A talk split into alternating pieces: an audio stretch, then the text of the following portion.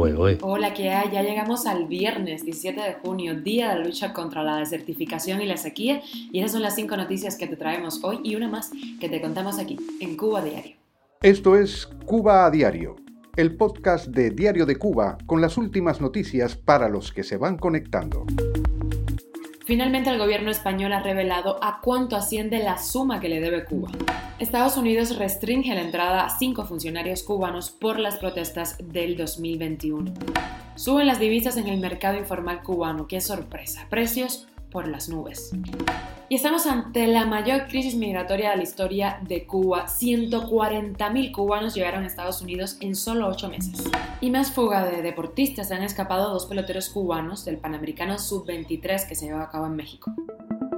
Esto es Cuba Diario, el podcast noticioso de Diario de Cuba a 2.030 millones de euros asciende la deuda de La Habana con Madrid, una cifra que el gobierno de Pedro Sánchez, el presidente de España, no había querido revelar hasta el momento, pero que ante preguntas de la ciudadanía no le ha quedado otro remedio que responder. De acuerdo con el medio español Moncloa.com, Cuba es el segundo país al que más dinero ha prestado España, solo por detrás de Grecia. El gobierno de Pedro Sánchez publicó esta información eh, esta semana y según Moncloa.com llama la atención la cantidad que recibe La Habana cuando se trata de un territorio que cuenta con una dictadura. De esta forma, el gobierno está financiando al gobierno cubano mientras sigue arañando al bolsillo de los españoles. Tras conocerse esta información, el diputado español Pablo Cambronero, integrante del denominado Grupo Mixto del Congreso, preguntó al gobierno de Pedro Sánchez que se está financiando con esos más de 2.000 millones de euros concedidos a una dictadura donde la represión política es un hecho constatado internacionalmente. La nueva información se da a conocer justo cuando La Habana acaba de tener su reunión anual con el Club de París, al que no paga desde el año 2019. En el balance de 2021 de ese organismo de estados acreedores, Cuba aparece con una cifra de 5.211 millones de dólares en deuda.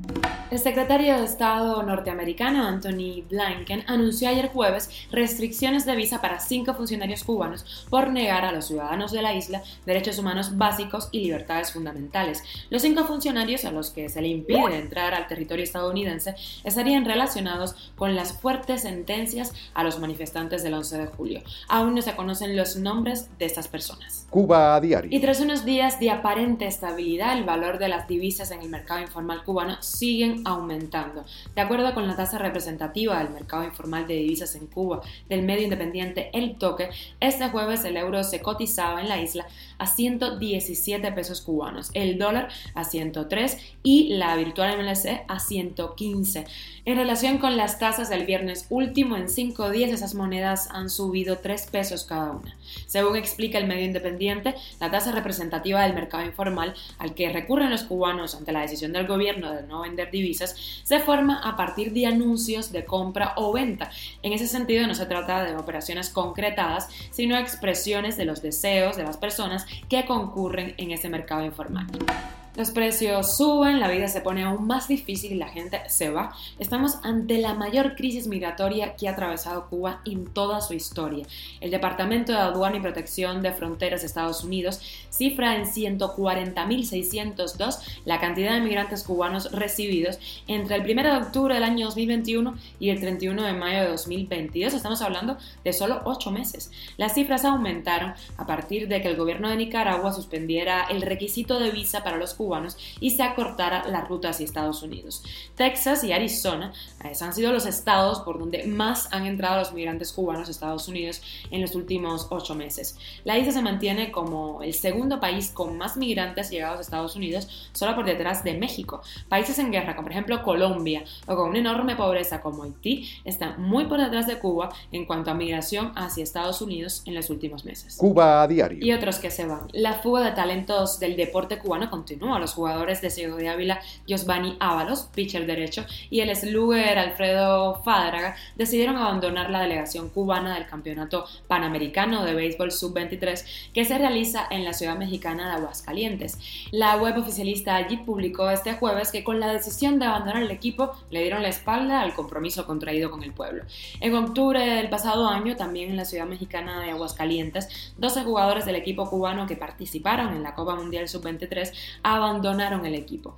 En las últimas tres décadas, cientos de peloteros se fueron de Cuba con el sueño de jugar béisbol profesional y además ayudar a sus familiares en la isla. Algunos de ellos ganaron las series mundiales de la MLB, entre ellos Yuli Gurriel, José Ariel Contreras, Jorge Soler, Guillermo Hereida, Haroldis Chapman y los hermanos Hernández, Orlando y Iván, todos exmiembros del equipo nacional de Cuba.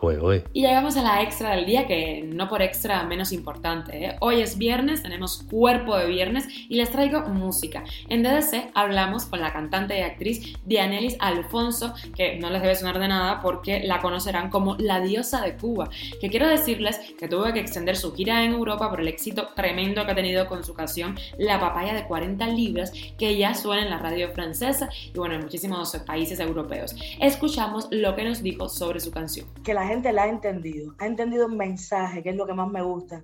Que no solamente las mujeres, que esto es, esto es una cosa increíble, no solamente las mujeres están haciendo el TikTok con una fruta bomba, están haciéndolo también los hombres. Entonces eso es espectacular, mm. porque no, no, no me quedé solamente en, en, en, que es un tema para la mujer, entonces el hombre no puede eh, sentirla. No, no, no, el hombre se ha sentido también identificado en el tema, en el sentido de que se ha puesto a bailarla, se ha puesto a gozarla. Es un tema también muy bailable, un tema muy alegre, una música eh, muy cubana. Eh, las raíces fueron realmente pensadas a la hora de hacer la música y nada, ha sido un boom espectacular. Y bueno, contarles que el remix de ese tema llegará pronto y será con el cantante cubano de reggaetón Chocolate. Esto es Cuba a Diario, el podcast noticioso de Diario de Cuba, dirigido por Wendy Lascano y producido por Raiza Fernández. Gracias por conectarte con nosotros y hacerme parte de tu rutina. Recuerda que estamos contigo de lunes a viernes a las seis y media de la mañana en La Habana, es muy tempranito por allá, y doce y media del mediodía por acá por Europa, por Madrid. Nos puedes encontrar en Spotify, Apple Podcast, Google Podcast, Telegram y síguenos en nuestras redes sociales. Yo soy Wendy Lascano, me encanta estar contigo y te mando un beso enorme.